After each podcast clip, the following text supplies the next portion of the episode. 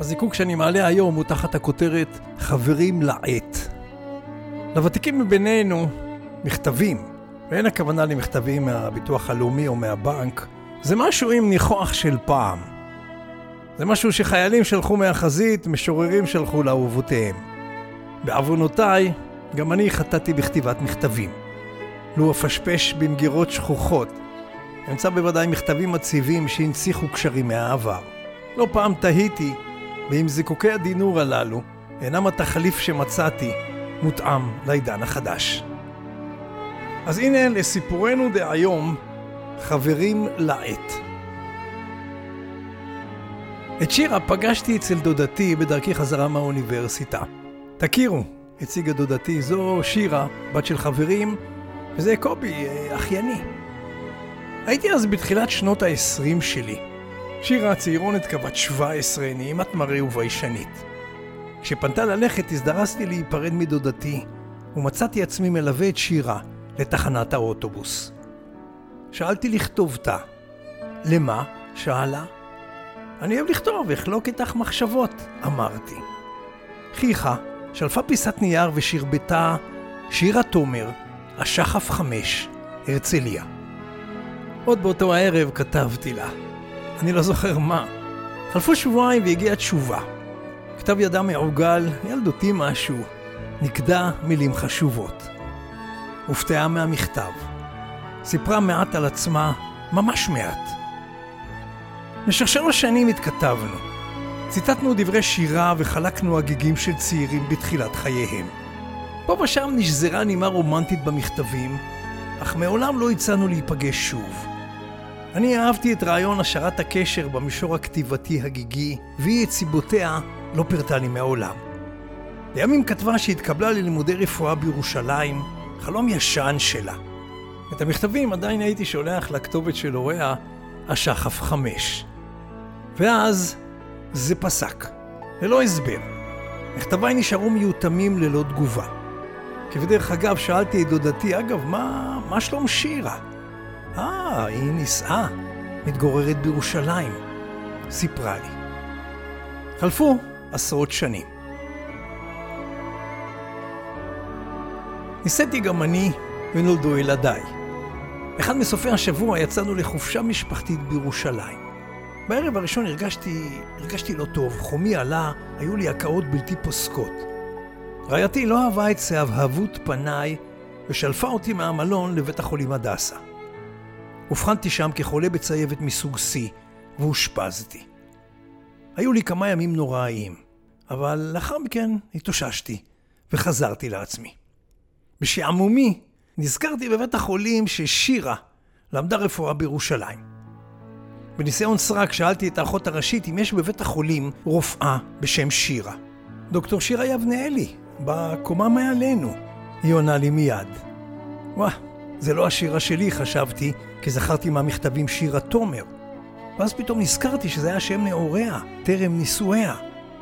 עשי עמדי עוד חסד, אני מבקש מהאחות. את תוכלי לבדוק אם שם נעוריה של דוקטור יבנאלי היה תומר? מה, זו, זו אהבה ישנה? חוקרת האחות? למחרת, בביקור הבוקר, האחות מרימה מולי בוהן ולוחשת כממתיקת סוד, דוקטור יבנאלי היא אכן שירה תומר. אני מתגלח, מתבשם, עוטה חלוק נקי ועולה קומה. אחות מפנה אותי לחדר הרופאים. מחשבה חולפת בי לפתע שאיני יודע את דמותה. ראיתיה פעם אחת, לשעה קלה, אצל דודתי, לפני כשלושים שנה. בחדר הרופאים, מכונה לשולחן, בגבה אליי, אישה בחלוק לבן, סטטוסקופ על צווארה, לבדה בחדר. אני נוקש בדלת הפתוחה, היא מסתובבת אליי, איני מזהה. פסי שיבה מבצבצים בשערה. דוקטור יבניאלי? אני שואל. אכן, היא עונה, במה אני יכולה לעזור? היא לא מזהה גם כן. לא מבינה איזו פצצה מהעבר תנחת עליה עוד שנייה. ואז בשקט, מילה מילה, דקלמתי את כתובתנו מאז, מאז, מהמכתבים. את, השחף חמש הרצליה, אני, כנרת עשר, חולון. לקח לה שנייה. פיה ועיניה נפערו, ועוד שנייה חולפת וחיוך גדול זוהר בפניה. קובי, אני לא מאמינה, היא אומרת ופורסת ידיה לחיבוק. באיזו מחלקה אתה? ת, ת, תן לי שעה, אני משחררת חולה ואני מגיעה אליך. והיא ירדה נרגשת. במשך כמה ימים מצאה תמיד זמן לשהות לידי. גישרנו שלושים שנה מתרגשים כילדים. היא פגשה את רעייתי ששהתה לצידי מדי ערב וכבר ידעה על הסיפור. כל הצוות במחלקה שמעו על הקשר הישן שחודש ורצו לשמוע את כל הפרטים. שירה הראתה לי תמונות שלה מאז כדי לרענן זיכרוני בדמותה של הנערה בת ה-17 שראיתי רק פעם אחת. שאלה אחת מעולם לא שאלתיה, מדוע פסקה מלכתוב? משום מה העדפתי להשאיר זאת כתעלומה. חלף עוד כעשור. שירה הזדמנה לשפלה וישבנו בקפה תל אביבי. לפתע נכנסת בחורה צעירה, בולשת בעיניה וניגשת לשירה. אני מביט בצעירה, וואו, זו שירה של אז, ממש כמו בתמונות שהראתה לי בבית החולים. אמא, אפשר את המפתחות של הרכב? אומרת הצעירה. תכיר, שירה אומרת, זו יעל, בתי. ואני מביט בה נפעם, ואז שומע את קולי אומר, היי, שמי קובי, חבר עט של אמא מהעבר. אפשר לקבל את הטלפון שלך?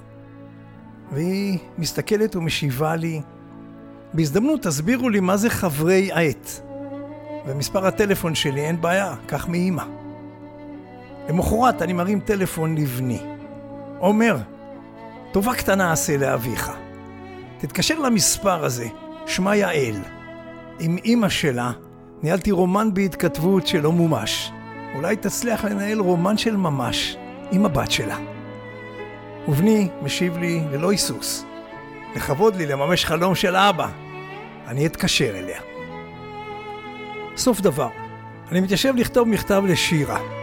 בהיעדר בול ומעטפה, סרקתי ואשלח לה בוואטסאפ. שירה חביבה. ביקרתי היום אצל עומר ויעל מיד לאחר לידת התאומים. מתוקים. הצעתי ליעל לקרוא להם שחף וכנרת, מעין קריצה לכתובות המכתבים שלנו. והיא הסכימה. יש! סתם, סתם, זה, זה לא באמת היה הסוף כמו באגדות. השתעשעתי קצת בדמיוני. המציאות הייתה מעט שונה. עומר בני ויעל, בתה של שירה, הפכו אמנם לזוג, אבל אחרי שנתיים נפרדו. היום אגב הם ידידים טובים מאוד, ודרכיהם מצטלבות בעולם העסקי. כך סיפר קובי ולבקשתו כל השמות בדויים. ורק אוסיף שהעבר, כן, העבר, שולח ענפים שמסתרגים אל ההווה ולעיתים גם אל המחר. זה כיף להתרפק על זיכרונות, אבל, כך קראתי פעם, אולי מוטב להיות חץ ולא בומרנג. אולי מוטב להיות חץ ולא בומרנג. המוזיקה שברקע נקראת סרנדה לאביב של להקה נורבגית בשם סיקרט גארדן. זיקוקין דינור, שוקה דינור.